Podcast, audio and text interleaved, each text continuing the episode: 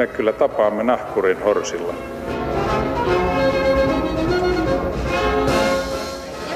Mä sanoin, että minä juon nyt kahvia. Hyvät naiset ja herrat, tervetuloa maamme kirjani pariin. Habemus presidentem, meillä on presidentti. Tasavallan presidentti Sauli Niinistö valittiin siis eilen toiselle kuusivuotiselle virkakaudelle ensimmäisellä kierroksella ja murskaavan suurella enemmistöllä. Mitä tämä kertoo presidentistä ja mitä tämä kertoo meistä äänestäjistä? Sitä täällä tänään pähkäillään. Ja studiossa istuvat lähtökuopissa kolumnisti ja politiikan kommentaattori Jukka Tarkka, huomenta. Tervetuloa. Huomenta, kiitoksia. Ja politiikan tutkija Mari K. Niemi. Luin alussa, että se on Mariko japanilaisittain. Tervetuloa. Miltä se nyt tuntuu? Te molemmat olette vähän ehtineet sulatella tulokset. Nyt on dagen efter. Tota, mulle oli kyllä heti sen vaalitulosillan alkuhetkinä hyvin epätodellinen ja kummallinen olo. Tuli, oli melkein samanlainen olo kuin vuosi sitten, kun oli presidentti Trumpin virkaanastujaiset, jolloin presidentti innoissaan esitteli, että kuinka Washingtonin puistot ovat täynnä juhlivaa väkeä ja kaikki näkivät T V-kuvasta, että puisto oli tuskin puolillaan. Eilen illalla äh, si- siivelleen saanut ehdokas toisensa jälkeen julisti siinä heti aluksi, alussa, että kuinka ihanaa on, että NATO torjuttiin näin voimakkaasti. Ja, ja kuitenkin äh, Niinistö oli nimenomaan se ainoa ehdokas, joka kaiken aikaa piti erittäin huolellisesti huolta siitä, että hän noudatti Suomen moneen kertaan virallisesti hyväksyttyä linjaa turvallisuusselonteoissa, hallitusohjelmissa, joka on kuuluu sillä tavalla, että Suomi on sotilaallisesti liittoutumaton maa, joka voi liittoutua tarpeen tullen. Ja kaiken lisäksi Niinistö näissä keskustelupuheenvuorossaan määritteli kaksi sellaista tilannetta, joissa NATOa pitää todella harkita vakavasti. Toinen on se, että jos Ruotsi liittyy NATOon, ja toinen on se, että jos joudutaan huomaamaan, että Venäjä kohtelee Suomea sotilaallisesti kuin vihollismaata, NATO-maata. Ja varsinkin tämä jälkimmäinen ehto oikeastaan täyttyy jo nyt. Mm. Joten kun Niinistö lähtee toiselle kaudelle tällaisella mandaatilla, niin on pikemminkin odotettavissa, että NATO-kysymys tulee aivan uudella tavalla ja entistä voimakkaammin ja mielenkiintoisemmin esille.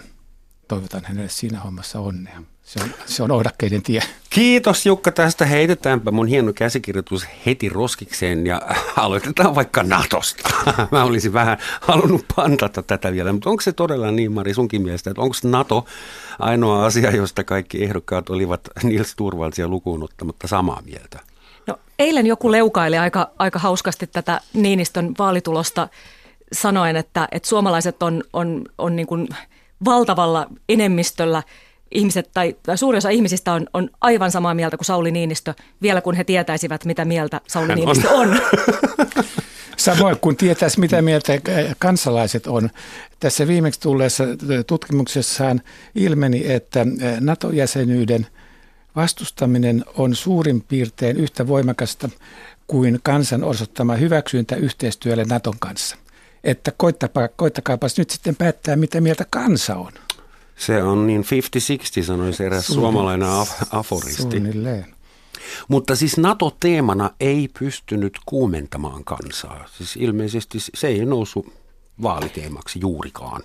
Jotenkin se NATO-keskustelu jäi, kun sitä kuuntelin, niin kovin junnaavaksi sillä tavalla, että puhuttiin paljon tästä liittymisen koreografiasta, eli, eli missä tilanteissa ja jos Ruotsi ja, ja näin poispäin. Ja jollain lailla olisin kyllä kaivannut sellaista laajempaa kuvaa ja jonkunlaista perspektiiviä. Ja totta kai se on sitten niinku ennakointia ja arviointia, mutta mitä sitten vaikka kymmenen vuoden aikajänteellä, jos liitytään tai jos ei liitytä? Ja miten se niinku eri, eri näkökulmista muuttaisi tilannetta? Eli, eli jollain lailla se, sen niinku tivaaminen ja tinkiminen, ja tietysti yritettiin puristaa sitä, että, että kyllä vai ei, mutta sehän ei jotenkin ole mahdollista siilata tällaista, koska siinä on nämä olosuhdetekijät aina. Mm.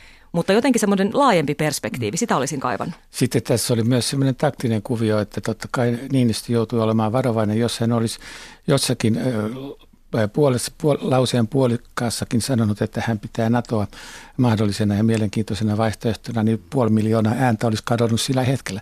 Hän joutui sovittelemaan sanansa niin, että, että totta, no, tämä hänen ta- takaraivossaan oleva ää, reunaehto täyttyi, mutta että se ei kuulostanut liian voimakkaasti NATO-myönteiseltä.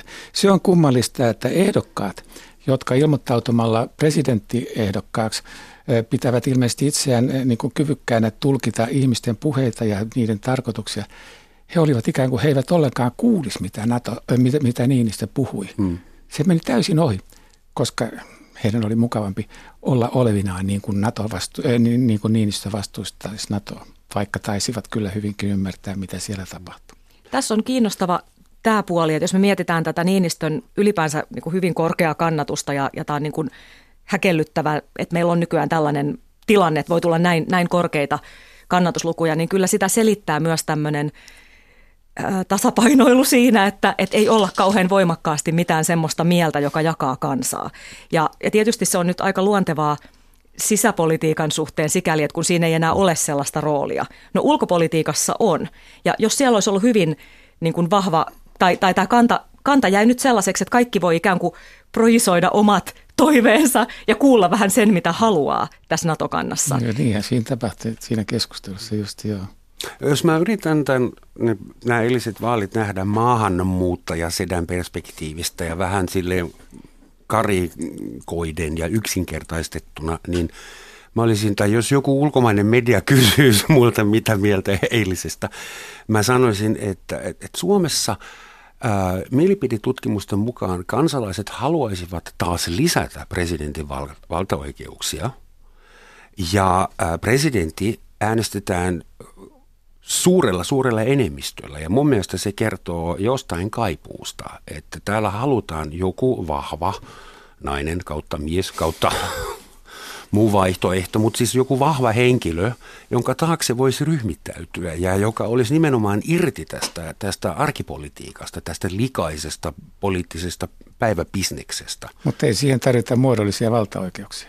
Persoonallisuus liittää ja älyllinen uskottavuus. Mut miksi Suomen tai siis enemmistö galluppeihin vastanneista sanoo, että presidentille pitää antaa enemmän valtaoikeuksia? Mistä se johtuu?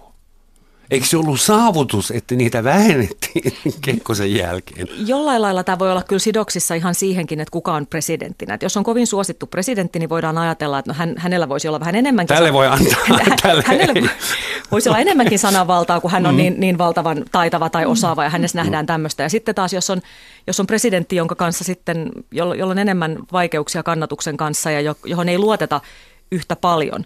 Eli mä vähän epäilen, että tässä voi olla sitä, että se on hiukan kytkeytynyt siihen henkilöön, joka sitä tonttia sillä kertaa hoitaa.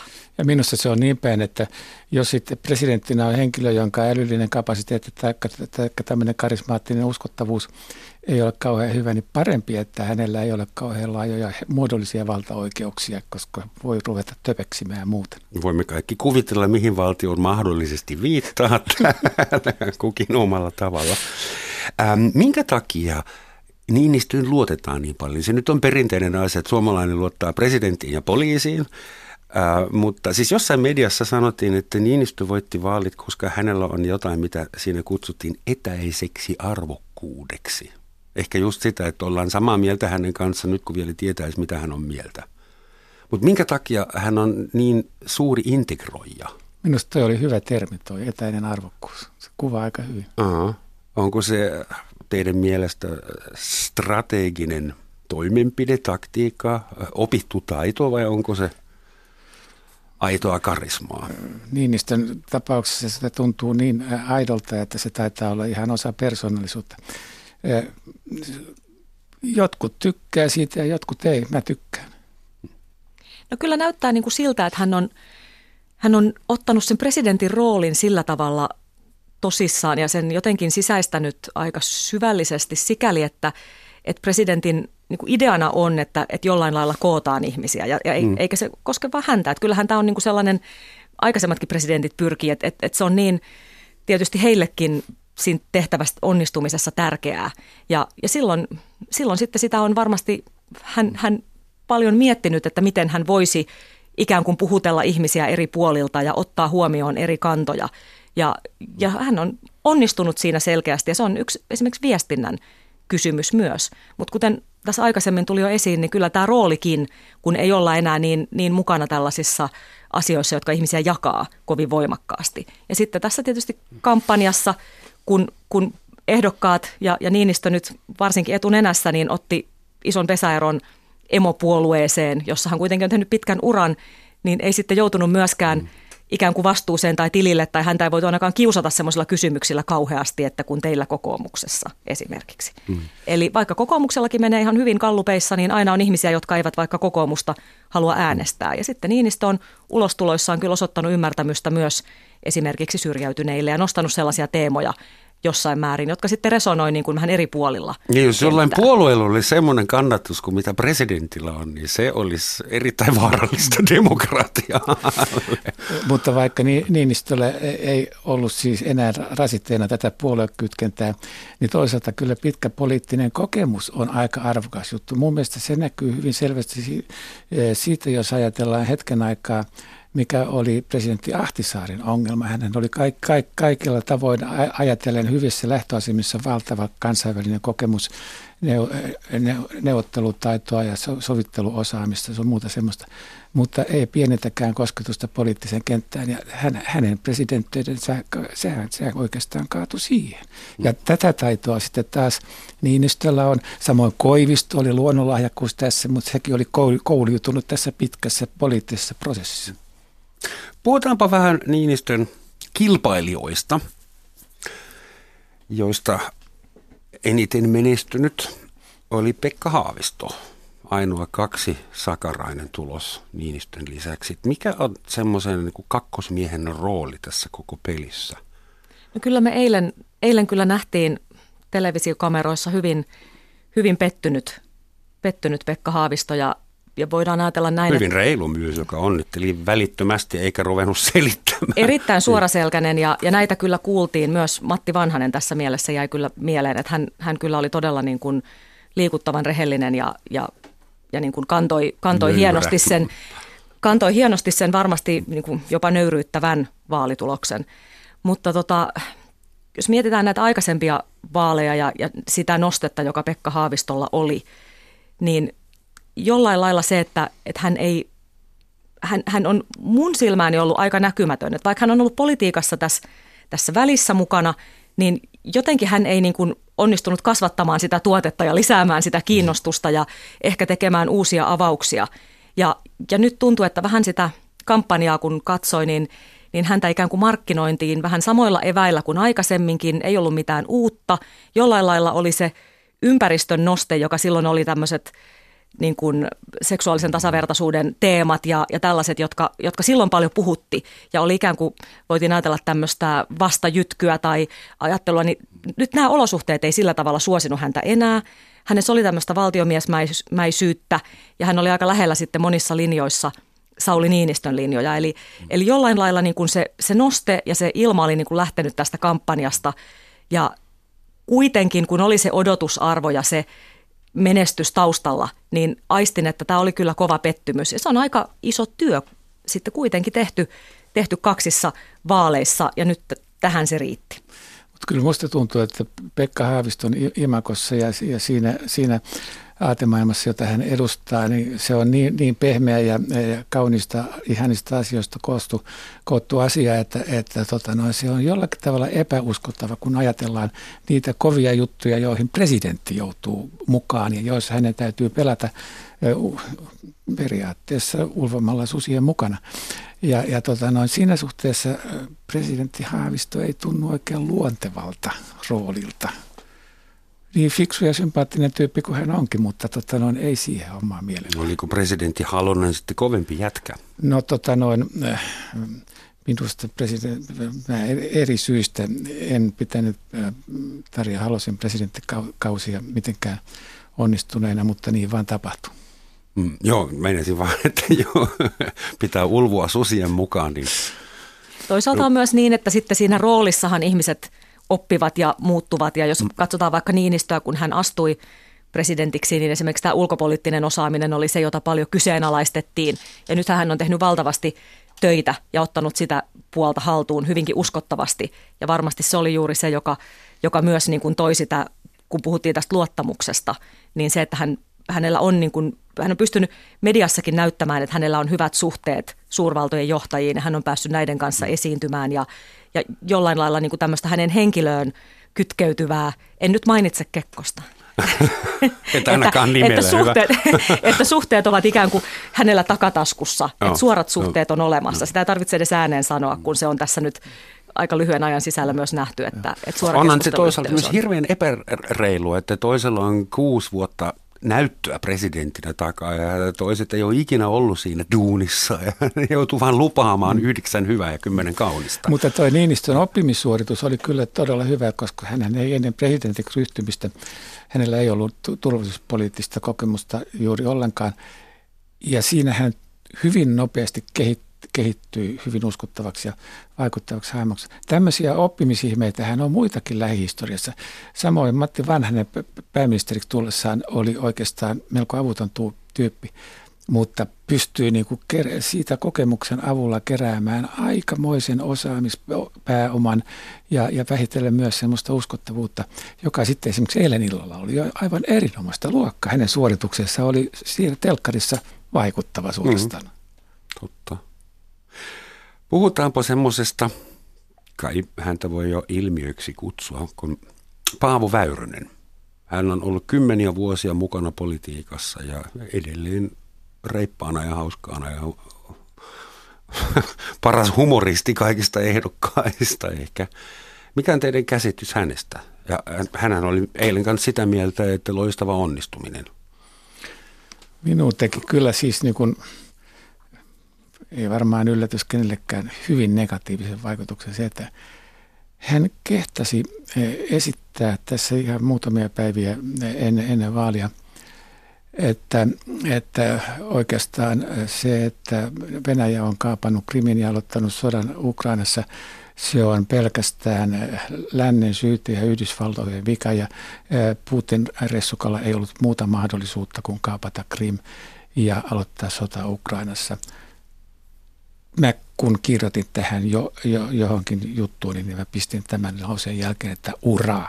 Se oli niin Venäjän trollitekstiä kuin ikinä pääsi. Että mihin ko- hän tällä mahdollisesti pyrkii? Kui, kuinka ju, kuinka ju, kukaan, joka pyrkii Suomen presidentiksi, kehtaa esittää noin avointa venäläistä trollitekstiä, se on aivan käsittämätöntä. Mm.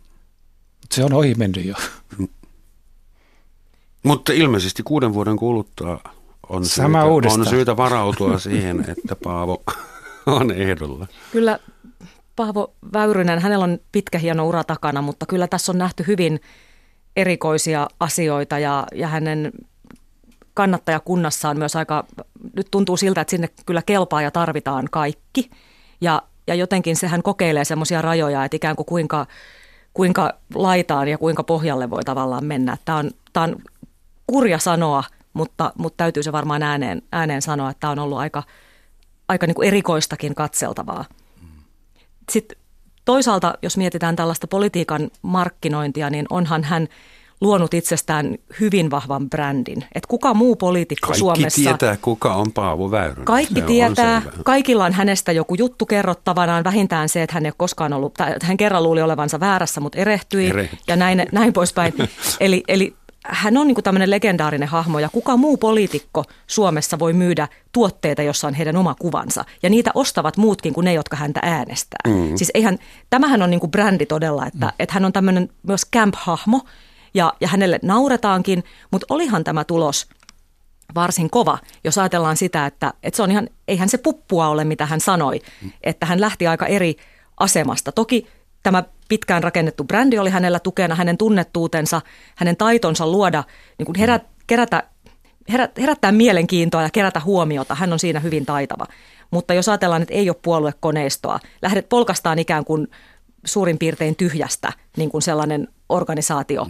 Ja, ja sitten tällainen tulos, että katsotaan ketä jäi taakse, niin, niin kyllä se, kyllähän varmasti on siihen ihan sikäli tyytyväinen. Matti Vanhasen ja Paavo Väyrysen ehdokkuudet ja niiden tulokset aiheuttivat vähän ongelmia ilmeisesti pääministeri Juha Sipilälle.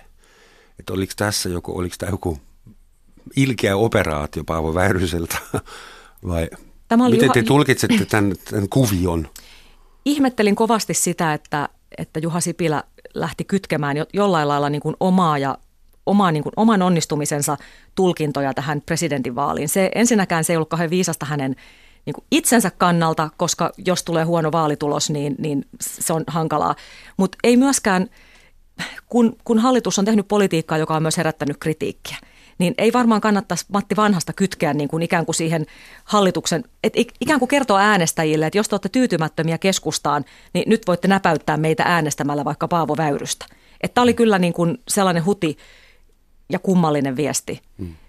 Sitten ehkä, jos mietin tätä Matti Vanhasen kampanjaa, ja minusta hän hyvin niin kuin ryhdikkäästi ja suoraselkäisesti ja asiapitoisesti ja asiantuntevasti kävin tätä vaalikampanjaa, niin kyllä se jonkunlainen yksi ilmiö tässä on se, että, että noin asiantuntevasti ja fiksulla kampanjalla saa noin pienen kannatuksen, niin ne meistä, jotka haluaa aina sanoa, että no, niin kuin politiikan asiakysymykset ratkaisee ja asiantuntemus ratkaisee ja minä pidän asiallisuudesta, niin kehottaisin kuitenkin miettimään, että, että jotain siinä on, että kun on ihmisiä, joilla on vahva tarina, jotka herättää kiinnostusta, jos on jotain sellaista rosoa, he ärsyttää, ihastuttaa, vihastuttaa tai heidän tarina koskettaa meitä, niin näin se vaan on, että he paremmin pystyvät rakentamaan sitä momentumia ympärilleen. Eli, eli kyllä jotain, jotain tässä on kiinnostavaa, että miksi Vanhasen kannatus jäi sitten noin, noin alhaiseksi. Mutta sama ilmiö on kyllä demaripuolella myös, vaikka siellä puheenjohtaja ei mun nähdäkseni kyllä millään tavalla sitoutunut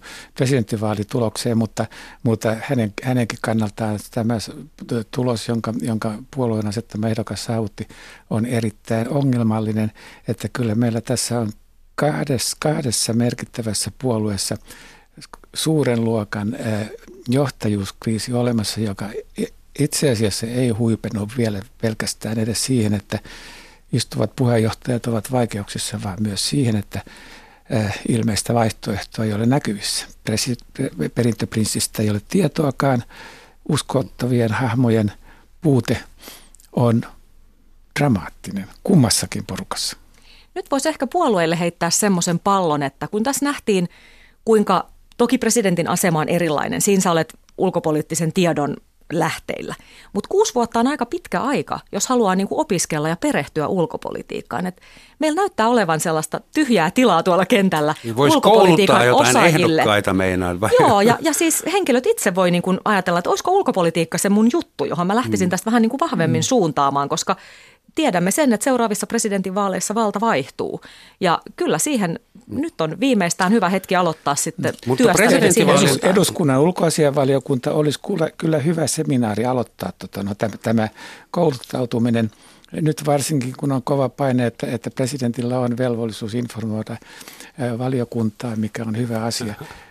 Kansanedustajien täytyisi niin kuin himokkaasti käydä, käydä käsiksi tähän mahdollisuuteen, joka avautuu rakentaa niin kuin usko, usko, merkittävää poliittista pohjaa. Te haluatte asiantuntijapresidenttiyttä, koska ennen vanha presidentin piti olla ollut Suomen Pankin johtajana ja sitten piti olla Suomen Palloliiton johtajana. Ja nyt te haluatte, että sillä olisi joku ihan ulkopoliittinen pohjakoulutus. Ei, ei hassupi ajatus, jos haluat sen noin muotoilla. jonkun liiton, jonkun johtaja piti olla. Ähm, hetkinen, mitä mun piti kysyä? Joo, iso kysymys ja ehkä vähän tuommoinen naivihko, mutta ehkä juuri sen takia tärkeä. Äänestysvilkaus oli liki seitsemänkymmentä prosenttia, vähän vähemmän kuin viime presidenttivaaleissa, mutta kuitenkin se on toiseksi korkein osallistumisprosentti eduskuntavaalin jälkeen. Suomalaisia ei kiinnostaa kuntavaaleja niin paljon, eikä Eurooppa-vaaleja, eikä näitä, mitä niitä nyt olikaan, mutta presidenttivaalit on todella tärkeät. Hirveän paljon ihmisiä, minut mukaan lukien, mentiin äänestämään ennakkoon jopa, ettei vaan unohdu tai mene pieleen.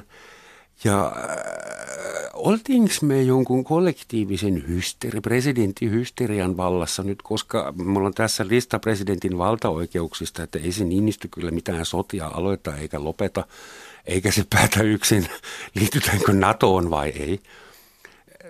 Mikä tämä psykologinen momentti oli teidän mielestään?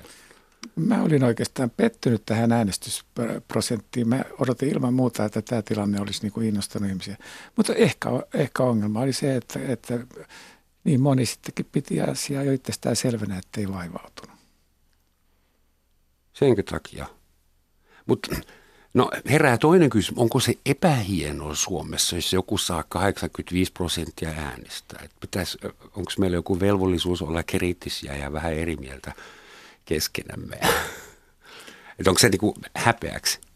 No tässä on tietysti useampi eri puoli. Et kyllä jollain lailla, kun Suomessa on ollut tällaista aika, aika jännittynyttäkin tämä keskustelu ihmisryhmien välillä ja, ja näin, niin jotenkin tulkitsen tätä tulosta myös vähän sen kautta, että, että jonkunlainen tarve tällaiseen yhdistävään hahmoon ja yksimielisyyteen ja, ja tällaiseen niin kuin vakauteen selvästi myös on.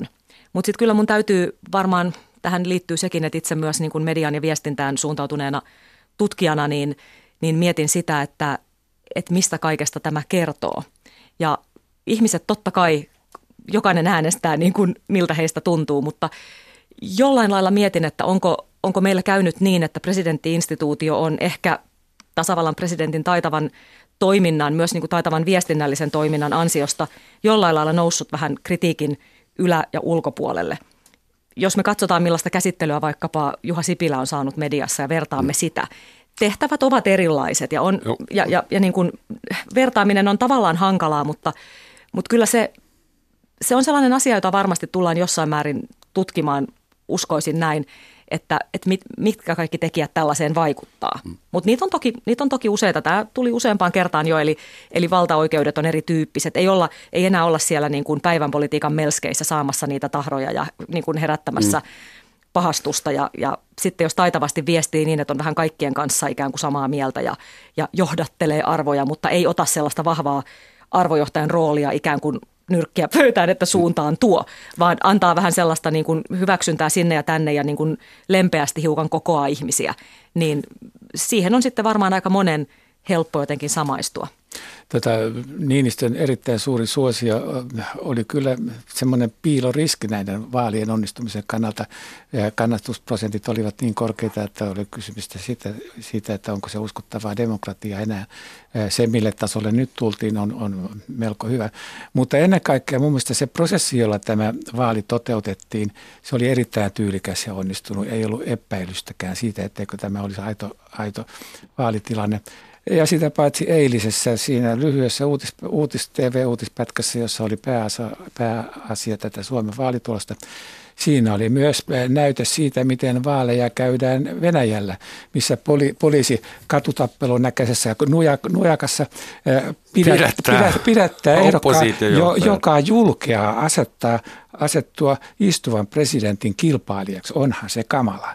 Ja kun katsotaan, miten meillä meni tyylikkäästi ja hienosti ja arvokkaasti, hmm. tuntui hyvältä. Ja kyllä tämä poliittinen viestintä siis, hei, kun katsottiin tätä tilannetta, että miten tämä otettiin vastaan, puhuimmekin jo tästä, että miten tyylikkäästi nämä vaalissa hävinneet, sikäli tyylikkäästi tunnustivat nopeasti tämän ja onnittelivat ja, ja niin kuin nielivät pettymyksensä ja, ja, ja hy, hyvin niin kuin taitavasti ja tyylikkäästi hoitivat.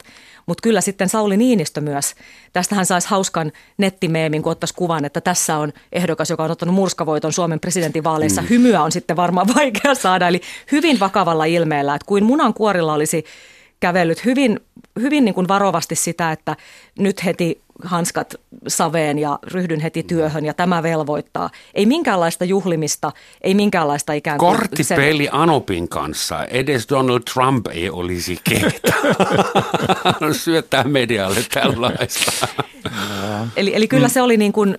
Se oli myös taitavaa viestintää, että vaalithan mm. ei pääty siihen, että tulos on julki, vaan miten siitä lähdetään ikään kuin eheyttämään mm. sitä joukkoa. Että vaikka nyt suur, suuri joukko oli, äänestäjän enemmistö oli aivan il, kiistatta niin kuin Niinistön takana, niin kuitenkin pettyneille, niin, niin hän ei niin kuin lisännyt sitä pettymystä millään sellaisella eleellä tai ilmeellä, joka olisi heitä jäänyt niin kuin harmittamaan, millään ylimielisyydellä tai voiton riemulla tai edes ihan sillä semmoisella no ilo, ilolla, että nämä vaalit meni tosi hyvin. Hän sanoi kaksi asiaa eilen illalla, jotka jäi mulle heti mieleen. Ja ensimmäinen oli se, vähän ennen kuin tulokset tuli lopullisesti selvä, sanoin, että jos tuommoisella mandaatilla mennään, niin alkaa vastuu painaa. Niin mun ensimmäinen kysymys oli se, että eikö, eikö se vastuu tähän asti painanut ensimmäiset kuusi vuotta, ja B, että olisiko se vastuu pienempi, jos hänet oltaisiin valittu pienemmällä enemmistöllä. Siis, eikö se vastuu ole niin kuin vakio? jos kerran näin saappaisiin astui. Se oli yksi. Ja toinen asia oli se, että Niinistö totesi suurin piirtein, että kun minut valitaan niin suurella enemmistöllä jatkamaan, niin mä tulkitsen tämän niin, että multa ei haluta mitään dramaattisia muutoksia, kurssimuutoksia. Eli suurin piirtein jatkaan samaan suuntaan, kun tätä ilmeisesti multa halutaan. Eli mun mielestä, niin, siis mun, mitä muuta hän olisi sanonut siihen? Mun, mun mielestä se enemmistöprosentti, jolla, jolla presidentiksi valitaan, ei muuta vastuumäärää. Vastuu on joka tapauksessa sata prosenttia. Niin. Äänestystulos on sitten mitä sattuu, eh, mutta kyllä mä haluaisin hirveän mielelläni tulkita asiaa niin päin, että sen Niinistön näyttö, minkä hän on tällä ensimmäisellä kaudella antanut varsinkin eh, turvallisuuspolitiikassa, on se, että sitä te- turvallisuuspolitiikkaa tehdään ajatustyöllä eikä mielipidemittauksia lukemalla ja niiden tuloksia toistelemalla, niin kuin nämä kaikki muut ehdokkaat turvallisia lukunottamatta tekivät. Kuinka fiksua se on laittaa turvallisuuspolitiikkaa yhden presidentin syliin?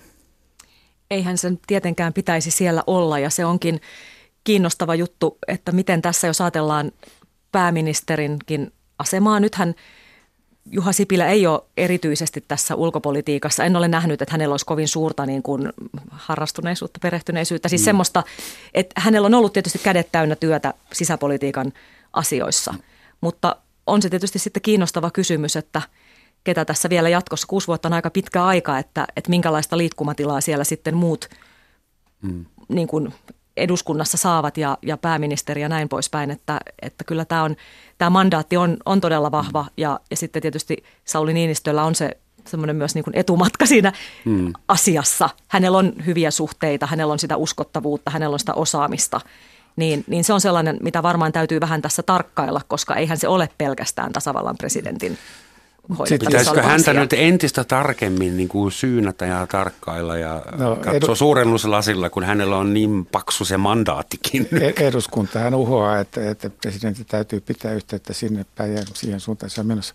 Mutta jos ajatellaan sitten vaihtoehtoja, jos, jos turvallisuuspoliittinen johtajuus ei ole niin kuin selkeästi sidottuna henkilöön, niin emme myöskään osaa pitää sitä kauhean houkuttelevana ajatuksena, että se olisi, se olisi jonkun komitean mietintätyöskentelyn takana. Siinä varsinkaan ei ihan helposti synny sellaista linjaa ja uskottavaa, uskottavaa kykyä reagoida ympäristömuutoksiin, jotka voi olla joskus hyvinkin nopeita ja, ja dramaattisia. Ja nimenomaan näitä nopeita ja dramaattisia tilanteita varten presidentti on olemassa ja sillä presidentillä on nämä valtaoikeudet. Tämä on riskipeli ja näin se toimii hyvin, jos, jos presidentillä on ytyä ja voimaa kantaa tätä vastuuta ja tehdä järkeviä päätöksiä siinä, mutta sitten jos menee pieleen, niin sitten menee pahasti pieleen. Kuka sanoo presidentille, että nyt herra presidentti, te olette tyhmä, tämä on väärä päätös, kuka kehtaa? Ja kuinka presidentti Niinistö teidän mielestään käsittelee kritiikkiä? Kuuleeko hän edes enää kritiikkiä? Ulkopuolisena on vaikea sanoa, tuskin kukaan kritiikistä tykkää, mutta siis asiantuntijavirkamiehet ovat siinä tilanteessa, että heidän tehtävänsä olisi sanoa presidentille myös, että nyt taitaa mennä pieleen, pitäisikö miettiä uudestaan sillä uhalla, että he lentävät kuin leppäkeihät ulos. Mutta he ovat se, sitä porukkaa, joka voi tehdä tämän haastamatta julkisesti presidentin arvovaltaa. Se on heidän tärkeimpiä tehtäviään. Ei kuulosta kauhean mukavalta. Ei, ei todellakaan. Ja tota noin, jos on kuullut, mitä jotkut virkamiehet ovat kertoneet presidentti Halosen kaudesta, niin se, se virkamiesrooli sellaisessa tilanteessa ei ole kadehdittava. Se pitää vaan osata formuleerata niin, että se uppoo presidenttiin. Onhan, nämä on aika pitkiä nämä presidenttikaudet ja, ja siinä kun kuusi vuottakin on toiminut presidenttinä, niin siitä sellaisesta kritiikistä etääntyy aika tavalla. Eli, eli ei sitä niin kuin samalla tavalla kuule. Ja, ja kuten tässä viittasin aikaisemmin, niin, niin varmaan tutkimustakin voisi tulla siitä, että, että miten esimerkiksi mediassa kuinka kriittisesti tasavallan presidenttiä on käsitelty. Mielestäni ei kauhean kriittisesti, mutta se ei tarkoita, si- si- siihen on useita syitä varmaankin. Ja, ja mitä vähemmän kritiikkiä kuulee, niin sitä herkemmäksi iho voi kyllä käydä sen kritiikin suhteen. Ja nythän on julkisuudessa ollut, ei nyt liittyen tällaisiin ulkopolitiikan jotenkin väärin linjoihin, mutta joihinkin muihin asioihin, että aika pieniin seikkoihin on saattanut presidentin kansliasta tulla reaktiota. Eli, eli se on varmaan semmoinen asia, että, että siinä on työstämistä ja enkä usko, että on edes niin kuin persoonakysymys siitä, että kuka on presidenttinä, vaan mä luulen, että me ihmiset ollaan sellaisia, että kun ollaan, on valta-asema, jossa sitten nautitaan suurta kunnioitusta ja arvostusta ja, ja ympärillä on ihmisiä, jotka koko ajan aamusta iltaan muistuttavat siitä roolista, että, että tässä ollaan myötäilevät nyt presidentti. Niin, no. Juuri näin. Ja, ja sitten kun sitä sisäpolitiikan melskettä ja ikään kuin sitä, sitä niin kuin kritiikkiäkään ei tule ja ollaan hyvin siellä niin kuin seremoniallisesti aika korkeassa asemassa, niin siinä voi tulla herkemmäksi. Ja, ja sitten kun on toinen kausi vielä, niin se voi olla aika, aika pitkä aika ihmisen niin kuin ikään kuin itseään myös muistuttaa siitä, että pysyy jollain lailla semmoinen niin kuin mitta, mittakaava siinä omaan suht- ja, ja ymmärtää sen, että, että siellä vallan huipulla niin kritiikin esimerkiksi median suunnasta kuuluisi olla kaikkein, kaikkein niin, joo. Sen sihdin pitäisi olla niin kuin tiukin, mitä ylemmäs mennään. Ja Ja jopa silloin, kun on näin valtavan suosittu presidentti. Kun meilläpä kritisoidaan Yhdysvaltain presidenttiä, mutta ei omaa. ähm, äh, jotkuthan väittävät edelleen, että Suomessa olisi sitä vanhaa monarkian kaipuuta ja se olisi yksi elementti tässä presidentin suuressa kunnioittamisessa ja myös tässä välillä vähän operettimäisessä itsenäisyyden juhlinnassa. Y M S, että onko se ihan ufo-juttu, vanha juttu, pitääkö se unohtaa vai onko Suomessa vielä semmoinen, että me halutaan mister President ja First Lady, ja onhan meillä First Dog, lennukoira myös ja, ja, ja joku yritti jopa puhua jostain vaalivauvasta, se keskustelu loppui onneksi saman tien, kun joku totesi, että vaalivauvoja ei ole, piste. Mutta siis tätä dramatisointia ja, ja, ja tyylittelemistä. Kuinka paljon teidän mielestä sitä on oikeasti olemassa? Mun mielestä kuninkaallisuuteen liittyy niin paljon semmoista turhanpäiväistä glitteriä. Sitä, sitä tota, noin Suomen presidenttiydessä mun mielestä ei ole. No porilaisten marssia ja, ja tota, noin muutamat lippuseremoniat sun muut semmoiset, mutta ne on aika normaalia kamaa joka paikassa. En mä tässä tämmöistä kuninkaallista sä, säveä loiston kaipuuta havaitse, mutta tämä, että, että jos, joskus on, puhutaan niin kuin maan isästä tämmöinen tukevan, luotettavan, uskottavan hahmon kaipuu, niin tota noin, semmoinen varmaan on olemassa. Isä meidän, anteeksi herra presidentti. Kyllä niin. Mä tulkitsen kyllä hyvin samalla tavalla, eli tämä olosuhde, missä nyt aina vaalit käydään tietyssä niin kuin ajallisessa kontekstissa ja olosuhteissa ja kyllä nyt kun katsellaan tätä maailmaa tässä ympärillä ja mitä uutisia kuuluu ja, ja näyttää niin kuin siltä, että, että Venäjä mietityttää, Yhdysvaltojen pres, pres, presidenttiys näyttää jopa niin kuin tämmöiseltä holtittomalta. Mietityttää vielä enemmän. Ja, juu, ja sitten, sitten tietysti nämä niin kuin ydinasekysymykset ja, ja Pohjois-Korean tilanne ja, ja täällä on niin kuin tällaisia asioita, jotka, jotka varmaan vaalikeskustelussakin, vaikka en... En mitenkään sanoisi niin, että, että Sauli Niinistö olisi jotenkin luonut uhkakuvia, mutta se ajatus, että kun joudutaan pohtimaan niitä erilaisia uhkakuvien mahdollisuuksia, niin silloin varmasti kansalaisten mielissä, jos he ajattelee, että istuva tasavallan presidentti on jotenkin ollut tämmöinen vakaa, luotettava hahmo, joka ei tee mitään äkkinäisiä liikkeitä, jolla on viisautta ja jolla on niin kuin omat, vanha, oma, omat, omat, omat niin kuin henkilökohtaisestikin hyvät suhteet, niin, niin semmoisessa tilanteessa ei varmaan haluta keikuttaa venettä tai ottaa mitään riskiä myöskään. Että kyllä siinä haetaan sellaista niin kuin turvallista jatkuvuutta, kun Mut, maailma ympärillä melskaa. Totta, mutta eihän Suomen tasavallan presidentti voi Pohjois-Korealle mitään, eikä ehkä edes globaalille lämpenemiselle, eikä Putinille, eikä Trumpille. Eli siis korkeintaan hän voi kansan isänä lohduttaa meitä kaikkea tai saada meidät tuntemaan itsemme vähemmän epätoivoisilta. Ja tämähän on hirveän tärkeä tehtävä tässä, että se kyllä niin kuin, mä ajattelisin, Suomea kun katsoo ja suomalaista johtajuutta, niin meillähän on aika insinöörivaltaista johtajuutta ja sehän on ollut monesti hyvin menestyksekästä. Joo. Me ollaan saatu paljon, Suomi on saanut paljon hienoja asioita aikaan ja insinööreissäkin on varmasti erittäin taitavia ihmisten johtajia. Mutta jollain lailla tähän meidän keskustelukulttuuriin siitä puuttuu se ajatus, että johtajan tarvitsisi jollain lailla vedota ihmisten tunteisiin tai johdattaa heitä niin kuin emotionaalisesti johonkin paikkaan tai viedä johonkin sellaiseen, että on joku turvallinen visio ja, ja joku sellainen niin kuin, ja, ja kyllä tämä puoli tässä kaikessa jännitteiden keskellä, niin kyllä tällaiset poliittiset johtajat, he voi lohduttaa, he voi luoda toivoa, he voi kannustaa, he voi saada joukkoja yhteen ja tätä tehdään ihan puhuttelemalla ihmisiä ja, ja kyllä se nyt näyttää siltä, että Sauli Niinistö niin kuin tässäkin puolessa on aika vahvoilla. Mutta se ei ole insinööriosaamista.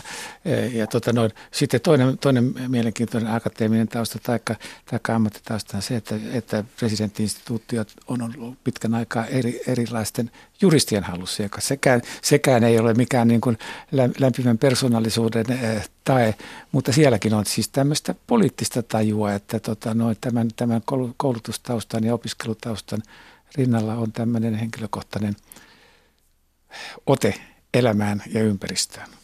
Jossain mediassa häntä kutsuttiin äkkipikaiseksi juristiksi.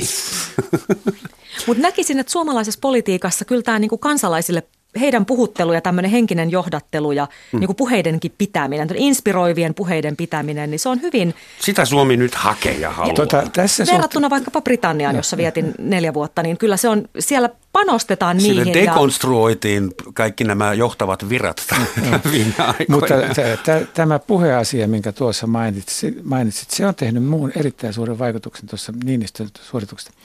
Hänen puheestaan kuuluu, että se kirjoittaa ne itse. Ne, ne istuvat ainakin hänen, lukenee etukäteen. Hänen, hänen puhu, puhuessaan ne istuvat niin kuin hänen persoonaansa ja esitystapaansa ja ajatustapaansa erinomaisen hyvin.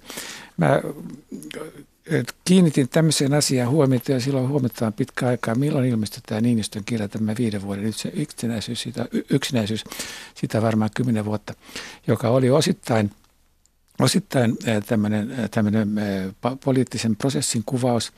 Mutta sitten siinä oli myös tämmöistä hyvin henkilökohtaista, henkilökohtaista tajunnavirtaa, joka osoitti aitoa kirjallista lahjakkuutta. Kerta kaikkiaan hän on, hän on siinä, siinäkin suhteessa aika mielenkiintoinen. Hän on olla, myös olla, perhepiirissä asiantuntija. Juristi, mutta tämä, tämä ilmiö tuli esiin jo ennen kuin perhepiirissä oli tämmöinen keittiökriitikko, okay. joka varmaankin on voinut vaikuttaa ja toivottavasti on vaikuttanut ja jälki on hyvä. Tuossa kirjassahan oli erinomaisesti myös kyllä poliittista hoksnokkaa, eli siinä todella niin kuin saatiin lukija niin kuin sydämestä ote, joo, eli, eli se joo, oli niin, niin henkilökohtaista. Teki saman vaikutuksen minun, kyllä joo. Se, se mun täytyy sanoa tähän kommenttina, että mulla on ollut yllätys se, että miten jotenkin Suomessa pidetään kauhean huolestuttavana, että jos joku kirjoittaa poliitikkojen puheita. Ja tämä on, tämä on mulle, kun mä tuun nyt tuolta brittikulttuurista, missä on paljon viettänyt aikaa, niin... Ja, ja liikun tällaisessa eurooppalaisten puheenkirjoittajien niin kuin järjestössä, olen siellä mukana ja, ja jotenkin se on aivan itsestään selvää, että käytetään poliittisia avustajia ja, ja, ja, ja sitten se on semmoinen tiimi monesti. Tony Blair esimerkiksi, kun hän, hänen puheitaan tehtiin, niin hänen avustajansa on kertonut siitä, miten, miten kovaa työtä se oli, miten heillä oli isompi porukka ja miten niihin panostettiin. Ja, ja mun mielestä se on pikemminkin nyt vähän noloa ja harmittavaista, että Suomessa niitä puheita kirjoitetaan ja tehdään niin epäammattimaisesti noin yleensä. Eli ihmisiin voisi vedota paljon paremmin, kun olisi, kysehän ei ole siitä, että kenenkään suuhun laitetaan sanoja, vaan kyse on siitä, että, että saadaan siltä ehdokkaalta tai siltä poliitikolta, mitä hän haluaa sanoa. Ja sitten joku, joka on hyvin taitava, niin auttaa siinä muotoilemisessa niin, että se viesti tulee oikein, tehokkaasti, tunteeseen vetoavasti. Kyllä me halutaan inspiroitua Mutta, poliittisista on, puheista. Siinä on ero kyllä, koska esimerkiksi presidentti Niinistö, ei, sen ei tarvitse enää kampanjoida tämän jälkeen. Ja sehän on sympaattista ja jaloa ja sivistynyttä, että hänellä on aikaa ja kapasiteettia ja haluaa kirjoittaa tärkeät puheet itse. Sä vertasit hänet Tony Blairin, mutta Tony Blair oli hallituksen pomo. Nyt viittasin niin kuin, oikeastaan tässä ylipäänsä suomalaisen puhekulttuuriin. To the Queen Englannissa ja todennäköisesti kuningatar kirjoittaa puheensa myös. vielä itse, koska hänellä on aikaa siihen. Tar- tarkoitus, tarkoitus oli viitata niin kuin tähän suomalaiseen puhekulttuuriin, että vaalien aikanahan me kuultiin aika paljon puheita ja ne oli kyllä yllättävän Kaikissa oli varmasti hyviä hetkiä, mutta kyllä olin yllättynyt siitä, että taso ei ollut sitten sen korkeampi. Ja ihan tällaisilla aivan peruspuheenkirjoittamisen opeilla niitä kaikkia olisi voinut huomattavasti parantaa. Ja kyse on siitä, että jos halutaan innostaa ihmisiä politiikan pariin ja halutaan kampanjoida menestyksekkäästi, niin kannattaisi käyttää ammattilaista. Mä en tiedä, missä muissa asioissa me halutaan, että johtavat poliitikot käy... ei myydä ilman ammattimaisten tekemää kampanjaa. Joo, mutta mutta tota, no, eihän tämä sitä tarkoita, että puheenkirjoittaja taluttaisi sitä, jolle, jolle kirjoittaa puheita, vaan kyllä se aina, aina on viime kädessä, paitsi, paitsi puhujan vastuulla, niin myös hänen käsissä. Max Jakobson on kertonut muutamista tilanteista. Hän, hän eri tilanteissa silloin tällöin kirjoitti joitakin puhe, puheluonnosten pätkiä Kekkosen käyttöön, mutta hyvin monessa semmoisessa klassiseksi tulleessa Kekkosen puheessa, niin hän totesi, että, niin, että tämä ei ollut kyllä minun luonnoksessa, että se tuli, että Kekkonen teki sen itse. Et, et, et, tota, näin, näin se menee kuitenkin. On, on hyvä, että puheenpitäjällä on joku teksti, mistä lähteä, jota sitten voi maustaa ja muokata ja kehittää. Ja testata mm. vähän eri yleisöillä, että näinhän se vielä usein on niin tehokkainta. Ja ilman muuta siellä täytyy kuulua oma ääni. Ja, ja sehän on puheenkirjoittajan ammattitaitoa, että hänhän ei sinne itseään tai omia ajatuksiaan tunge, vaan hän ikään kuin kätilöi, että miten, mitä sä haluat sanoa ja kuinka se sanottaisi niin, mm. että se mm. menee perille. Kuusi vuotta presidentti Niinistöä edessä, ja hän itse jo ilmoitti, että ilmeisesti ei ole tarvetta tehdä mitään, ainakaan sen suurempia kurssimuutoksia. Että mitä meitä odottaa seuraavat kuusi vuotta nyt presidentti Niinistön alla, niin sanotusti. Mutta hän myös sanoi, että, että edessä voi olla sellaisia asioita, joita ei pystytä kuvittelemaan ollenkaan, ja että siihen täytyy olla valmis varautumaan. Ja, ja sen, sen takia...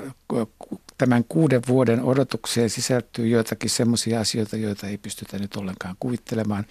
Ja, ja tota, no sen takia, että, että presidenttinä on, on ihminen, joka näyttää olevan valmis siihen, että, että hän sitten myös reagoi, jos tapahtuu jotain semmoista, mihin pitää reagoida.